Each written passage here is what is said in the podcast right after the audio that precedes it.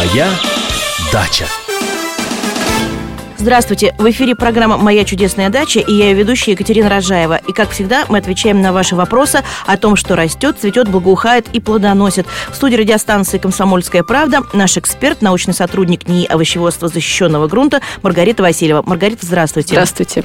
И сразу переходим к вопросам, как всегда. Пишет нам Сергей из Ульяновска. И вопрос касается рассады перца. Как ее правильно выращивать, с пикировкой или без? Потому что в разных источниках советы совершенно разные.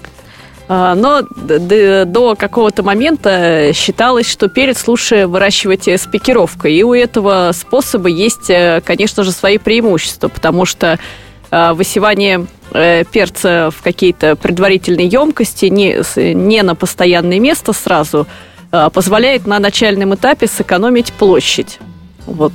А в то же самое время при использовании пикировки перец довольно-таки сложно переносит тяжело переносит э, травмирование корешка, и на некоторое время э, рост перца останавливается. Поэтому при выращивании рассады э, перца с пикировкой срок выращивания рассады колеблется около 50 дней, 50-55 примерно. При выращивании без пикировки на начальном этапе мы, конечно же, не экономим место, но перец наш не, в росте не останавливается э, в связи с тем, что мы его не травмируем и не достаем.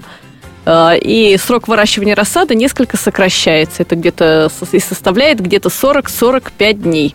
То есть выращивать можно, используя и тот, и другой метод в зависимости от того, как позволяют вам условия. Э, нужно ли вам сэкономить площадь на начальном этапе и чуть-чуть под растянуть выращивание перца, или же вы хотите вырастить его побыстрее, но уже без экономии площади на начальном этапе.